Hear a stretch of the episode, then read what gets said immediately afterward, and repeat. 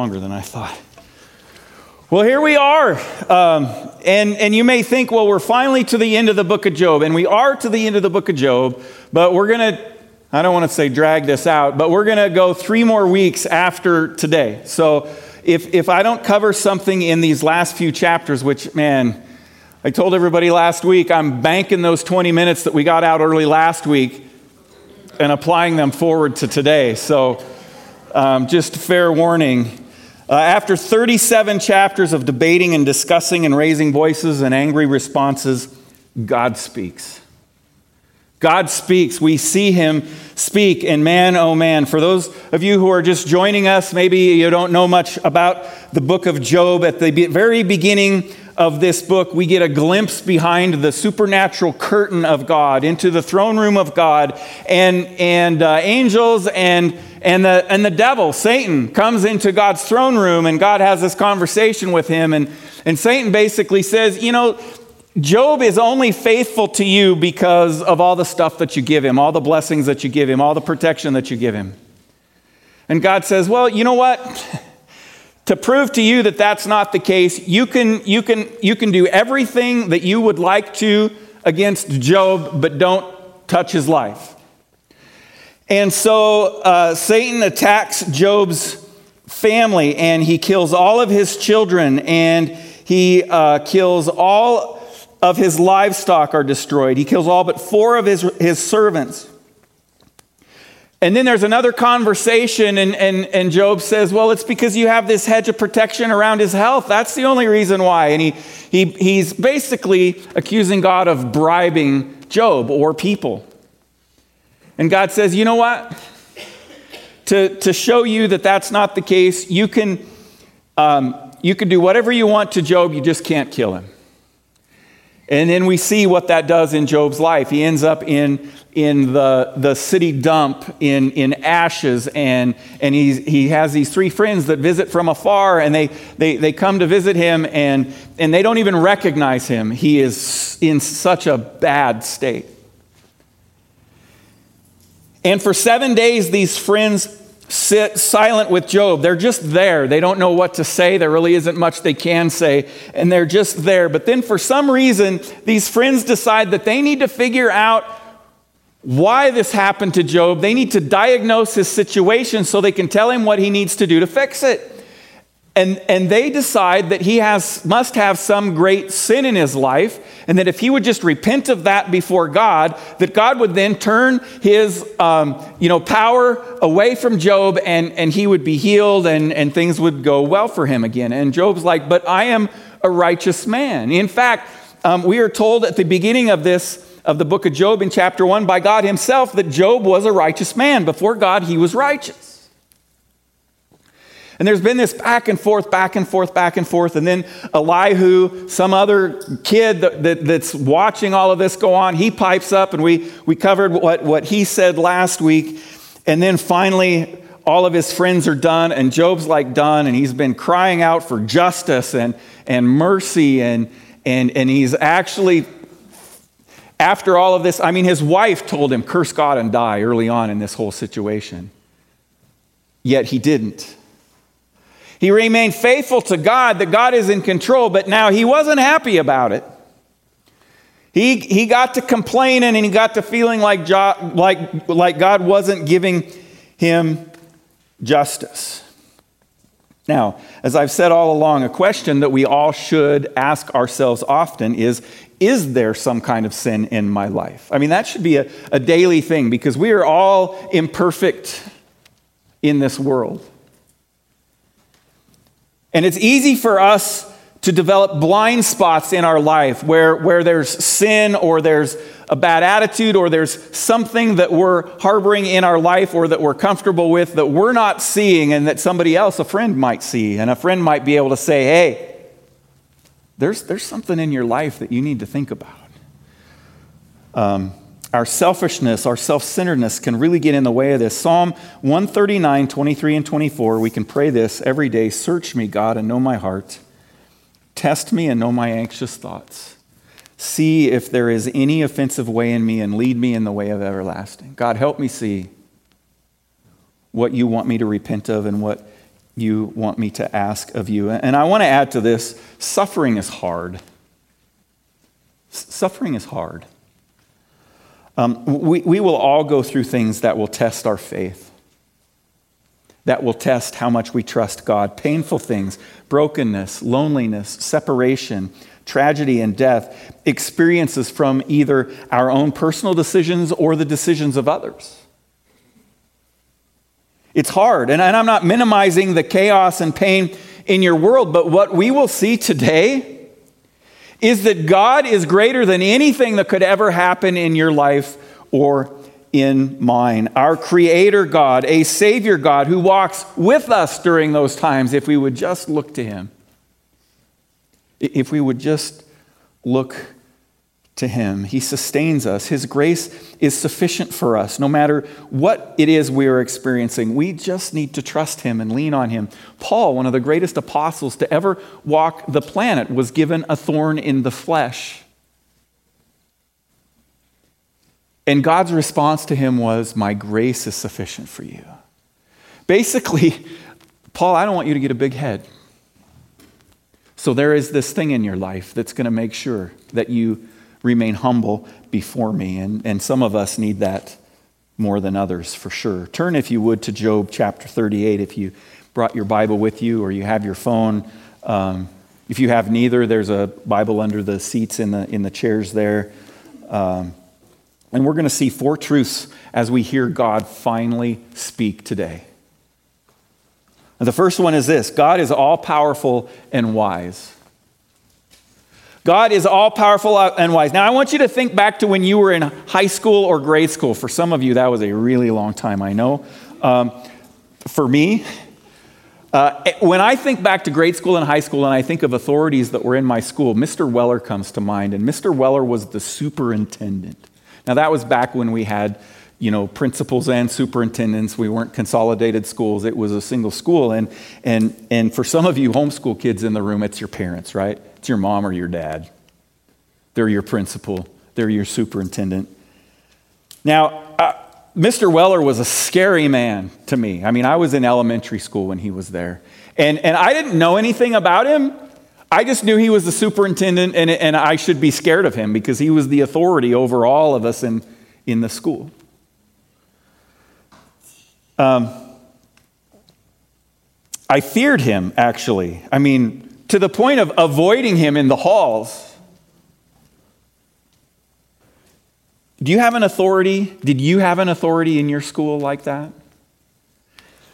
Um, I mean, an authority that you avoided, an authority that you actually ended up obeying and listening to their commands because of that authority that they had over you? Why?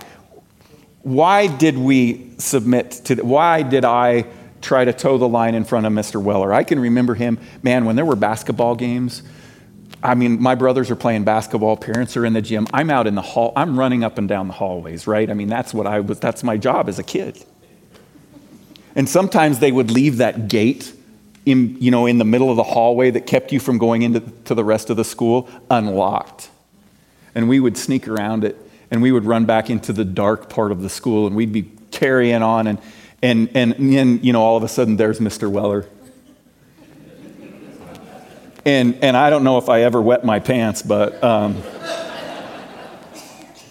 now isn't there, there's there's something about authority, right? The the decisions that those authorities make can impact our life for the rest of our life, whether they, they uh, give us a second chance to pass a class or, or whether they, uh, they forgive us and they're gracious when we do dumb things. Uh, power. And you know, our God is, is very, very powerful. And, and whenever I think of God's power, I always think of the, the book, C.S. Lewis's book, The Lion, the Witch, and the Wardrobe from the Chronicles of Narnia. And Lucy is talking to Mrs. Beaver, and they're talking about Aslan, who's this, this great lion in the land who is the God figure in the Chronicles of Narnia. And, and, and they're talking about going and meeting him. And Lucy looks to Mrs. Beaver and says, Is he safe? And, and, and Mrs. Beaver says, Oh, dear, no. He's not safe but he's good. You know, our God is, is powerful, He is great. Is He safe? Heavens, no. But He's good. He's good.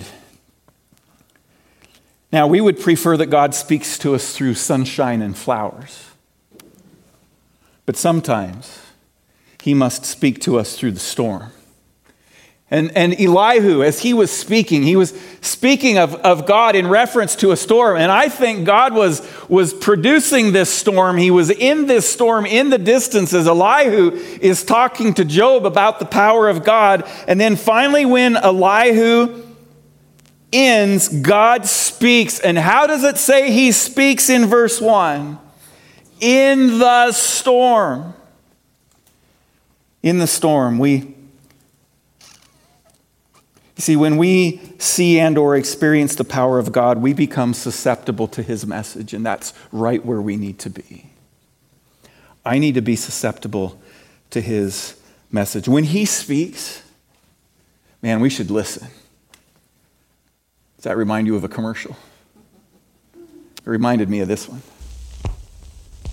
You'll never regret the purchase of a good stock. You don't say. Yeah, my broker says it's a real good buy. What does your broker say? Well, my broker's E.F. Hutton. And Hutton says...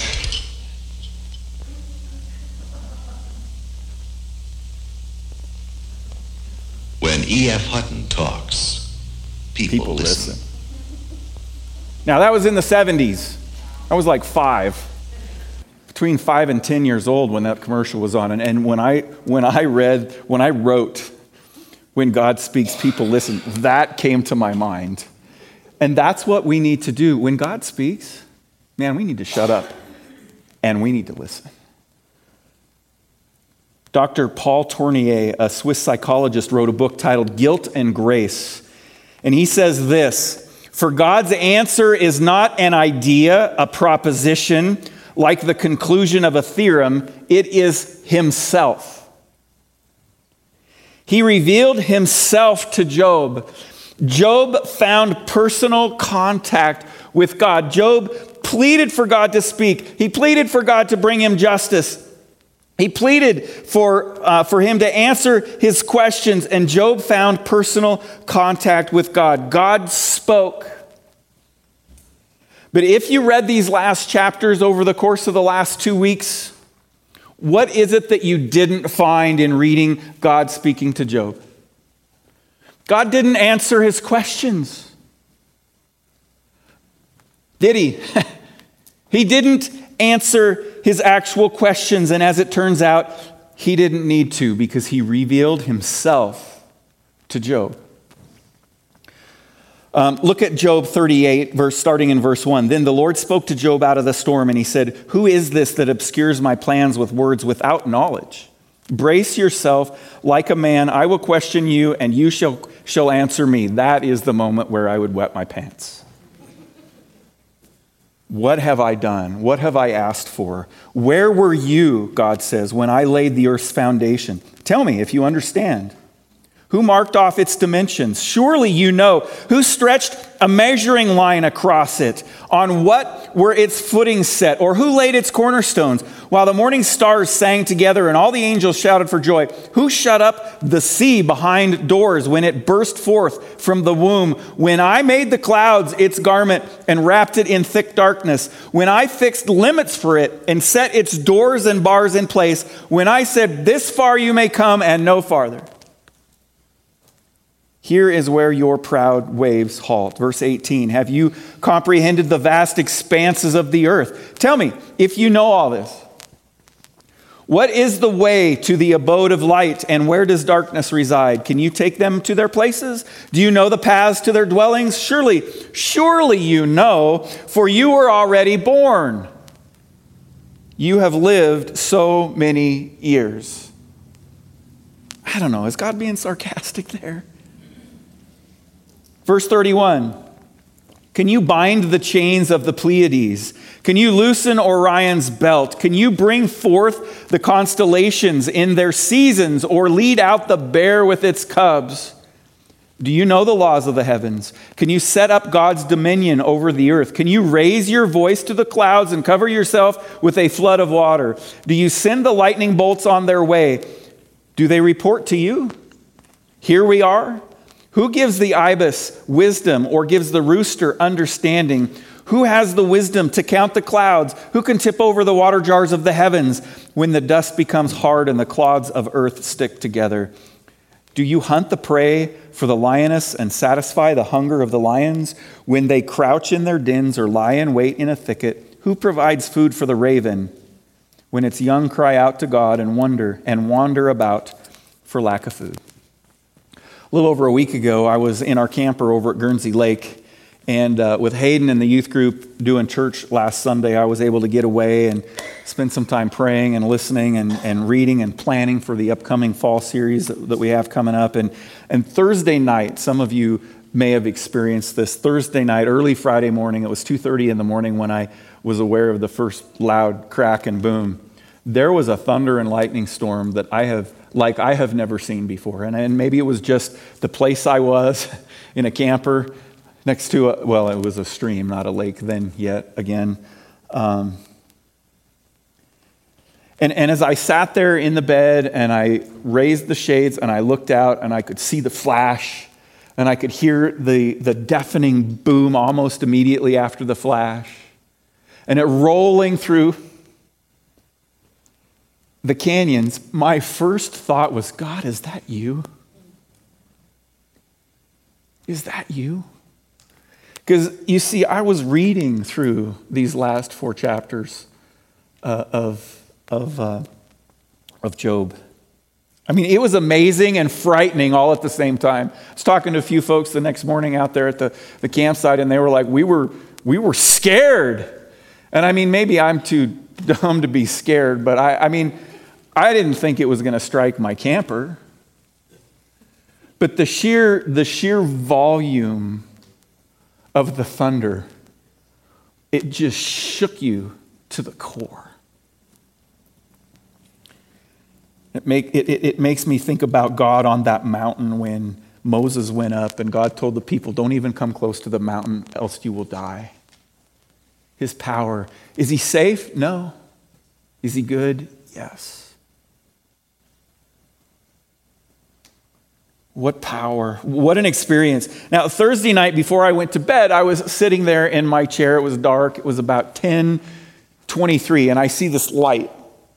And this light's coming, and it's not flashing, so I know it's not uh, an airplane. And, and it's pretty bright, so I know it's not a distant satellite. And it goes across the horizon, and then it kind of disappears behind some clouds that were. Um, so I know it wasn't a helicopter or some military thing. So I grabbed my phone and I Googled the ISS and, and found that it was the International Space Station. It comes over two or three times a night, actually. Um, and, and it was the time that it was supposed to come across. And I thought, man, we have a space station. Men and women live on this thing in space. We have built it in space. Oh, great for us, right? Wow, we're so powerful. Yeah, that's nothing compared to the works and creation of God. Our planet, our solar system, which, which turns out to be but a tiny, tiny little, our solar system is but a tiny, tiny little cul de sac in the universe. And, and I know I've tried before, and, and there are other people. If you, if you read the, the article that I wrote last month in the newsletter and you actually went and you listened to uh, some of, of the, or you watched the videos that, uh, shoot, I'll remember his name in a little bit, but um,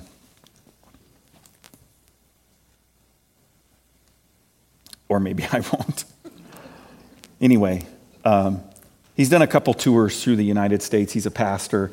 Um, and uh, the song that we did last week, in, in Indescribable, um, that was their first tour a few years ago. Louie Giglio, thank you. And uh, he talks about how, I mean, I think he's kind of a, a science geek, actually, a, a, a, a universe geek. And, and I kind of geek out when I, when I look at some of the stuff that he did. Um, you know, our sun, uh, and of course, the biggest star that we have ever captured in pictures so far, and, and this was new to me, I didn't realize, you can actually see it with your naked eye, uh, Betelgeuse. And, and in 1990, we launched the Hubble telescope, and we were able to look deeper into space than we have ever been able to look before. And of course, the people that are making these things are like, we're trying to figure out the origins of the universe. Like, looking deeper into space will do that. I'm like, I can, I can show you right here. You don't need to spend all that money. But um, Hubble, Hubble telescope orbits the Earth at 332 miles away. Okay, and it, it, orbits the Earth, and it has given us incredible views. There was one time they, they, they pointed Hubble Space Telescope at this dark area for, for hours so that it could capture the light that was coming. And this first picture that you're going to see, that's what Hubble Space Telescope showed. And, and I mean, I don't know that you could even count the number of stars, uh, the number of galaxies, the number of Seriously, the number of galaxies that are out there. I mean, who would have known that our universe was so incredibly, incredibly big? And God spoke it all into existence. He spoke it into existence. And now we have new technology. I didn't know this until I started researching this. It's called the James Webb Telescope, and it was launched on December 25th in 2021 and so far has performed above and beyond expectations. It is supposed to be able to, to work with the fuel it has on board for 20 years. They'll be able to look deeper into space.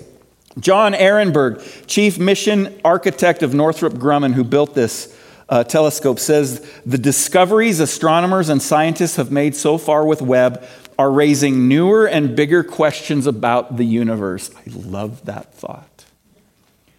With new questions come new ideas, and Webb will inform the next generation of advanced science missions. In other words, if you think the Bible is wrong or you think something, it, speaks differently about something, like it mentions something archaeologically, but we have never found that, give them time, they will find it.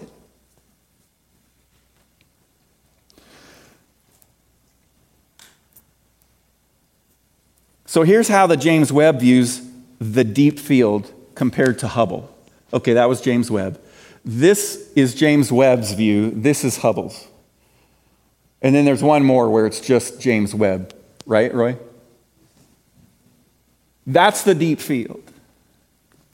Now, I, I didn't look up how far away it is or how far they think away it is. It's, it's a long ways. I mean, it's, and how does all that work with light traveling, speed of light, all of that? I mean, that sort of science stuff just, it, it just blows me away. Um, the James Webb telescope is not in orbit around the Earth, however. Um, James Webb actually orbits the sun, which is what we're doing, the planet Earth. Uh, James Webb is a million miles away from the Earth at what is called the second Lagrange point.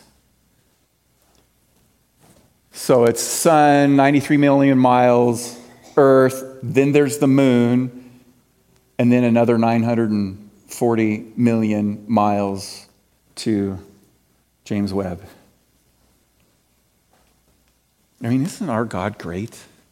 I love seeing stuff like that. I love taking the time to see stuff like that. We could do that every day in nature. We're getting ready to go up to uh, the Snowy Range, the most beautiful place on earth, in my opinion.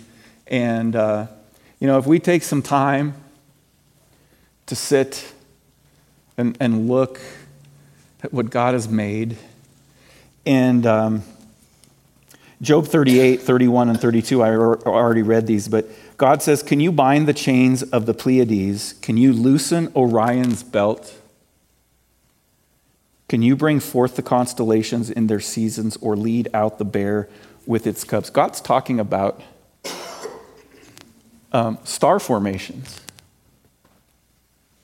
and, and he mentions Orion's belt. And, and Betelgeuse is a red supergiant star and one of the largest visible to the naked eye. We can look up from here and see Betelgeuse. Now, it won't look quite like this, but that's a picture that we have from James Webb of, of Betelgeuse. Um, it's the brightest star in the night sky, and after Rigel, it's the second brightest in the constellation of Orion. I'm sorry, it's the 10th brightest star in the sky. That just wasn't working. It's the 10th brightest star in the sky, and it's the second brightest next to Rigel in the constellation of Orion. Now, if the Earth, just for a little perspective, if, if the Earth were a golf ball, okay, to, to give us a little bit of scale here, if the Earth were a golf ball, our sun, our sun would be 15 feet in diameter. Okay, so our sun is, is big. It takes eight minutes for the heat from the sun to get to us. Is that right? Or is it eight seconds? It's eight something.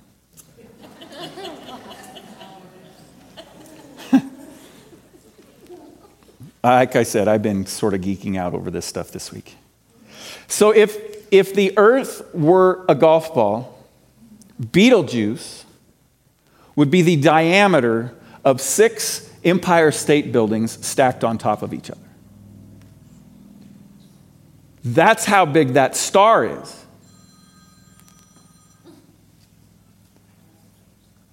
And God spoke it into existence.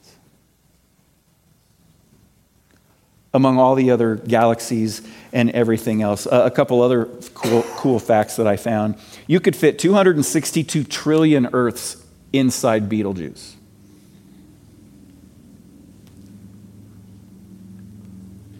Betelgeuse is twice the size of the Earth's orbit around the sun. I mean, I don't know. Once, once you get past a light year, it's kind of hard to tell. You know, we, we just don't have, it, it's hard for us. Um, here's another picture from the James Webb telescope. That, that's, okay, that's an actual picture from the James Webb telescope. That is uh, Rho Ophiuchi complex, which is the closest star forming region to Earth. And it's only 390 light years away. So, traveling the speed of light, it would only take you 390 years to get to that. And it's the closest star forming complex that we have. I mean, uh, that, that I just it just puts me in awe. It puts me in awe at the vastness of God's creation and order and organization of it all. He, he spoke it into existence and He is present in all of it. He is all present. Um, God speaks very clearly to Job and to us that He is great and wise. Number two, God is also personal and loving.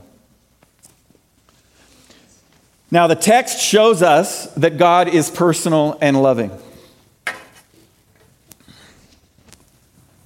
In Job chapter 1, verse 1, we read that Job is a man who feared God and shunned evil.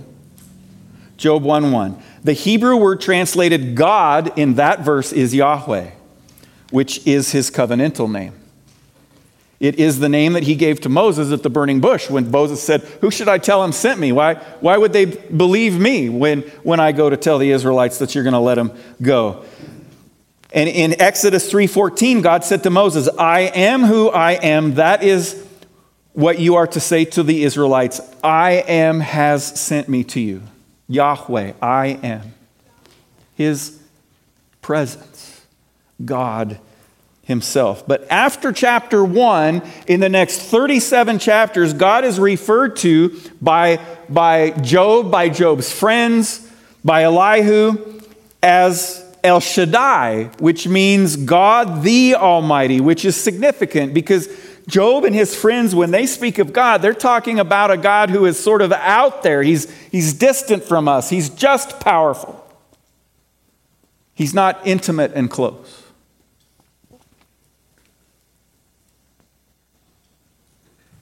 And in true comparison, we are absolutely and totally insignificant in comparison to God, aren't we? Louie Giglio says, we, He says, We are insignificantly significant. Because God knows each and every one of us in here. Yet he spoke the universe into existence. When God speaks to Job out of the storm, he then returns again to the name Yahweh. God is coming near and he's acting out of a personal connection to Job individually and to humanity as a whole. God's personal covenantal name reveals his personal relational connection to and care for Job and for us. When, when Jesus described himself to people when he was present on the earth, what did he say? Who did he say he was? In John chapter 8, 58, it's recorded right there. Very truly, I tell you, Jesus answered, before Abraham was born, I am.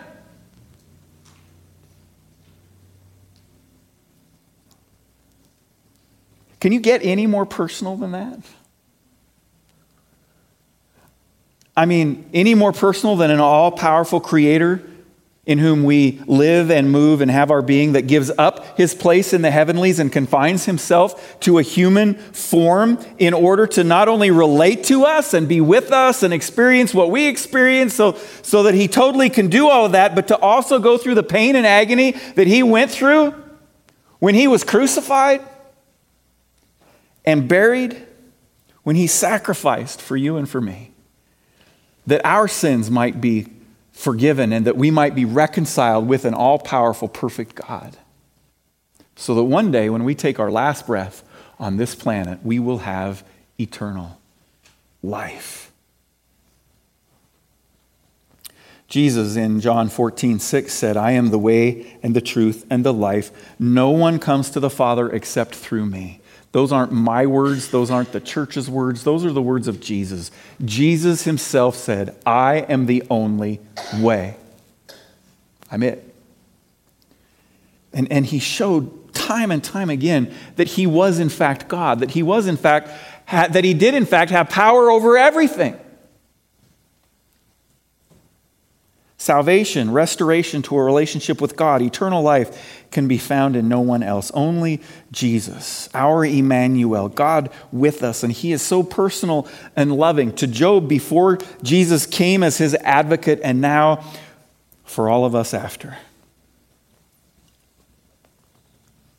48 prophecies from hundreds and hundreds of years earlier that Jesus fulfilled, as Hayden explained so well to us last week. God is great and wise, and God is personal and loving.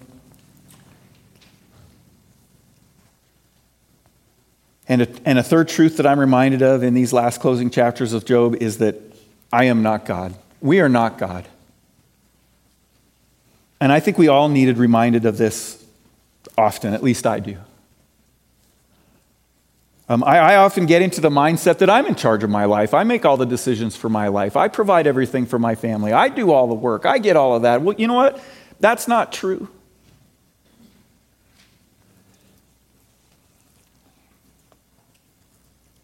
We trudge on forward without seeking God's direction and wisdom. And when things don't go the way that we want them to or that I want, want them to, then I, then I get a bad attitude or I blame God for, for this position that I am in. Job 40, verses 1 through 8. Flip over to Job chapter 40. The Lord said to Job, Will the one who contends with the Almighty correct him? Let him who accuses God answer him. Now, Job does humble himself again before the Lord and repent of his bad attitude, and he worships the Lord in verses 3 through 8. Then Job answered the Lord, I am unworthy. How can I reply to you?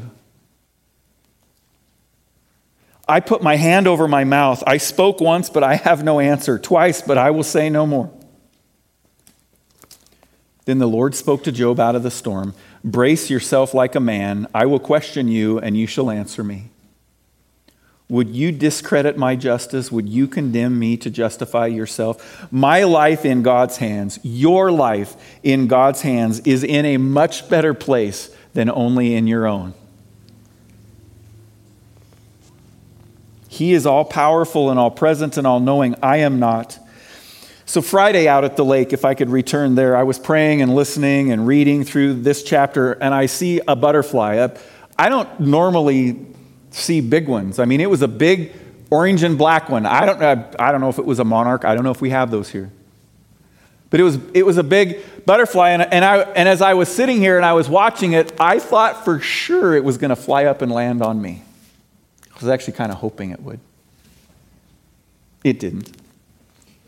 It landed in the grass, but it sat there for a bit, and I looked at it, and, you know, I, of course I couldn't see this there, but you know, butterflies have that little, like, loopy tongue that they unfold and curl back in, and what a, what a intricate creature. And a butterfly flies. How does it, how on earth does it fly? With, with those big, wide things that, that they flap really fast. Exactly. And then, and then, and then I thought about the birds, and, and there were robins that would come in, and, and, and I could hear kingfishers in the trees, and I could hear a killdeer, and, and I just thought, here are two animals that are totally unique of each other. They both fly, but they're, but they're all creatively different and unique and amazing. And, and then and then God continues, well, oh yeah, yeah, yeah, yeah. And, and then I hear dogs barking occasionally. Occasionally that weekend, Fourth of July weekend, they didn't stop barking. There were dogs barking all, all the time. But um, and, and then my mind turns to God's description of the Leviathan and the behemoth in chapter 40. God continues to use his creation as an illustration of how powerful he is. I mean, it's the. Is there a better illustration? I mean, describe the universe and give three examples. God is telling Job how great he is. Now, we don't really know what animals God was referring to as he talks about the behemoth and the leviathan, though he, he, he gets pretty descriptive. Some think that the behemoth is a hippopotamus, and, and, that, and that actually fits. I, I watched a hippopotamus take after some lions that were trying to get him the other day, and, and they were no match. They weren't getting there. But, th- but then he describes, um, God describes his tail as being like a sycamore tree or a big tree, and I'm thinking a hippopotamus just has that little flinky thing back there, and it's just really tiny. So then it takes me to a brontosaurus. And, and I'm thinking, well, maybe that was behemoth because it would have, and it would be an animal big enough that God would have created that would not be able to be controlled by, by mankind, especially in Job's day. And, and then he talks about the Leviathan. And what I, uh, commentators and a lot of people think that the, well, the Leviathan was a, a some kind of swimming animal with defenses that couldn't be penetrated. And, and most think it's like a crocodile, um, maybe a whale sized crocodile. I, I don't know. Um, uh, and then there are other descriptors, and of course, some of it is poetic language, and, and it, it makes me think that it was a dragon. I mean, I'd like to think that dragons were real sometime. Maybe they went away with the dinosaurs. I don't know. Maybe somebody will uncover a dragon. Anyway. I mean, and those things still pale in comparison to God. The biggest things, the biggest animals that we can think of that God was trying to help Job understand um, still pale. Think of the intricacies of plants and trees and vegetation on our planet, the, the, the balance of our ecosystems. I mean, we produce carbon dioxide when we breathe, right? Lo and behold, there's plants out there that actually breathe in the carbon dioxide and give off oxygen. Think of your own body. Think of the small, clear down to the smallest cells. How can anyone believe that everything on this planet, with its perfect distance from the sun, just happened to come from a single cell organism that came out of the water? Where did the water come from? Where did the planet come from? Oh, it was the Big Bang. Okay. Out of what? Nothing? Well, I can tell you, it probably was a Big Bang. But that happened when God spoke. I'm just not sure how one can come to the conclusion that this, this just given enough years, would evolve. There's just too much design, there's too much order. God gave all things their order and design. He's explaining it to Job. Did you mark, did you measure out the distances? He says to Job. Because God did all of that. Job repeats his new attitude and submission to God in 42, verses 1 through 6. Then Job replied to the Lord, I know that you can do all things, no purpose of yours can be thwarted. You asked, Who is this that obscures my plans without knowledge? This is Job's response Surely I spoke of things I did not understand, things too wonderful for me to know. You said, Listen now, and I will speak. I will question you, and you shall answer me. My ears had heard of you, but now my eyes have seen you. Therefore, I despise myself and repent in dust and ashes. Until we are silenced before God, He can't do for us what needs to be done. Until we are silent before God. No, we are not God. And, and when we realize this, our attitude and posture should be this be similar to Job's right here. Where the disciples, where else would we turn, Jesus? You are the Christ, you are the Messiah. And after Job has learned what God wanted him to, God returns everything back to Job and then some. Job is commanded to go to his friends and pray for them. His, God, God has a conversation with his friends who are there also, and we're going to talk about those, that, the rest of that in the next couple weeks. God is great and wise. God is personal and loving. We are not God. And finally, God Himself is the answer to the question of suffering. God Himself is the answer to the question of suffering. Why does suffering exist in the world? This is the critical question at the heart of Job's story. It's why we have the book of Job, because suffering is real in our world, and we ask those questions every day. Why?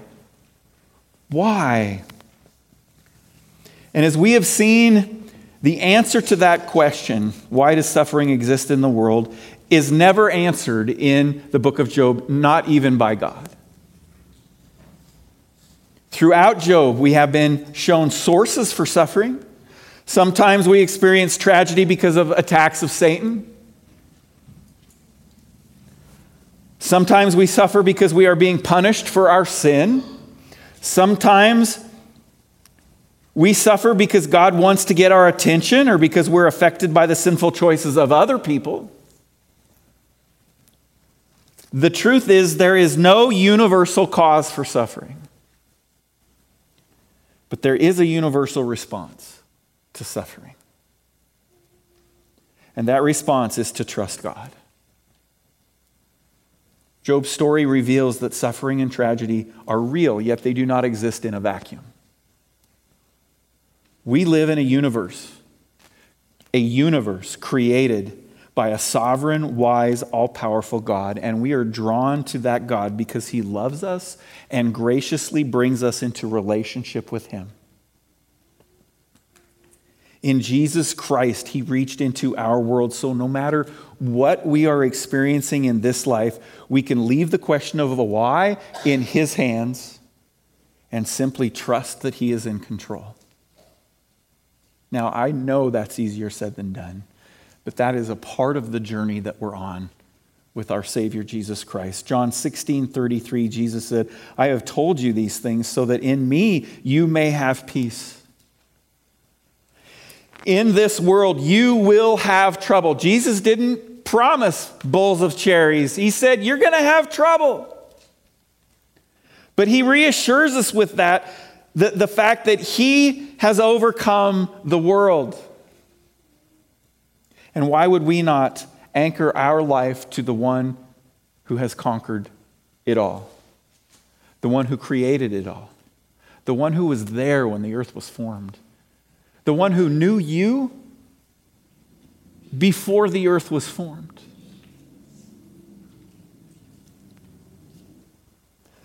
So, are you in the midst of suffering in your life today? Cry out to Jesus. Surrender your life and your situation to Him. Rest your burdens on Him. Tell Him. Pray. Praise Him for His greatness. View, view the power of His creation. Repent to Him as He brings things into your mind that aren't right and that He wants out of your life. Ask Him to help you. And then when He communicates things to you, yield to Him. Obey Him, follow Him. He will comfort you and carry you through. In 2 Corinthians 1 3 through 5, it says, Praise be to the God and Father of our Lord Jesus Christ, the Father of compassion and the God of all comfort, who comforts us in our, all our troubles, so that we can comfort those in any trouble with the comfort we ourselves receive from God. For just as we share abundantly in the sufferings of Christ, so also our comfort abounds through Christ. Our comfort in suffering comes through our relationship with Jesus. And that relationship starts when we follow Him, when we respond to Him calling our name. And if you're here today and you have never trusted Jesus Christ as your Savior, and you can feel Him calling your name, you can, maybe it's not audibly, but you hear something you've never heard before, believe. Because He is the real deal. He walked this earth. We have written evidence of that. History shows it. There were witnesses, hundreds of witnesses that saw Jesus alive and that saw him ascend back into heaven. Trust him, surrender to him. Romans 10 9 and 10 explains how. It says, If you declare with your mouth Jesus is Lord and believe in your heart that God raised him from the dead, you will be saved.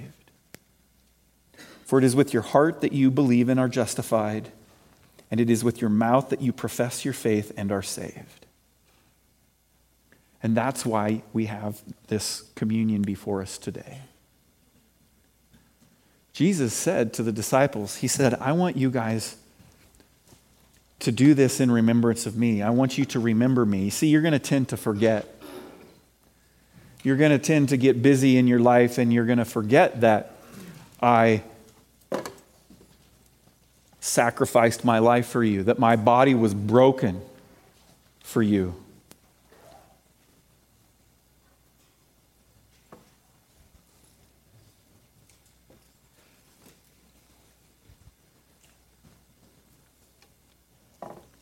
Jesus said that this, this bread, as he sat with the disciples, said, This bread represents my body, which is broken for you.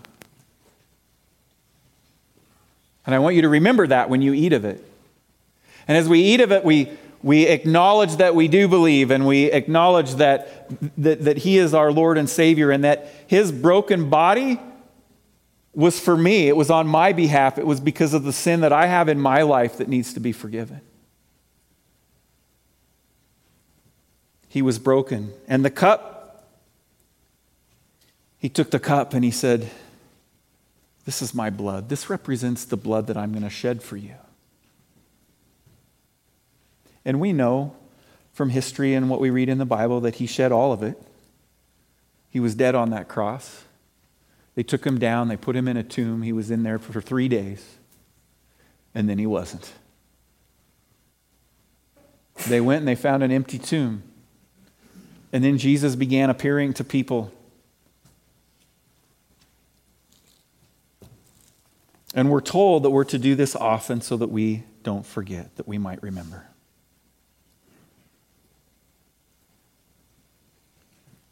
You don't have to be a member of North Hills to participate in communion, just a follower of Christ. And before we partake, since we've been talking about stars and solar systems, Apollo 11 landed on the surface of the moon on Sunday, July 20th, 1969. I remember it well. Okay, I was two. I don't remember it. Most of us are familiar with astronaut Neil Armstrong's historic statement as he stepped out onto the moon's surface that's one small step for man, one giant leap for mankind. But few know about the first meal that was eaten on the moon. You see, Buzz Aldrin had brought aboard the spacecraft a tiny communion kit that was provided to him by his church. Aldrin sent a radio broadcast to Earth asking listeners to contemplate the events of that day and to give thanks. Then, in radio blackout for privacy, Aldrin read, I am the vine, you are the branches. He who abides in me and I in him bears much fruit. And silently he gave thanks and he partook. So this morning, as you come forward, and, and, and you can, so if there's anybody in the room that, that isn't going to participate, it's okay, because people are just going to come forward. Come forward when you're ready. Um, I have two videos that, that I'm going to play that have some amazing words. So as you, as you think about your remembrance and your celebration of, of Jesus, your Savior, whose body was broken, whose blood was shed, and who rose again, consider the words of these couple songs that we're going to also listen to as we close. Let me, let me pray. Lord Jesus. Thank you for, for giving your life. Thank you for thank you for caring for us. Thank you for loving us. Jesus, we, we worship you this morning. We, we give you praise and we thank you for the sacrifice that you made on our behalf. And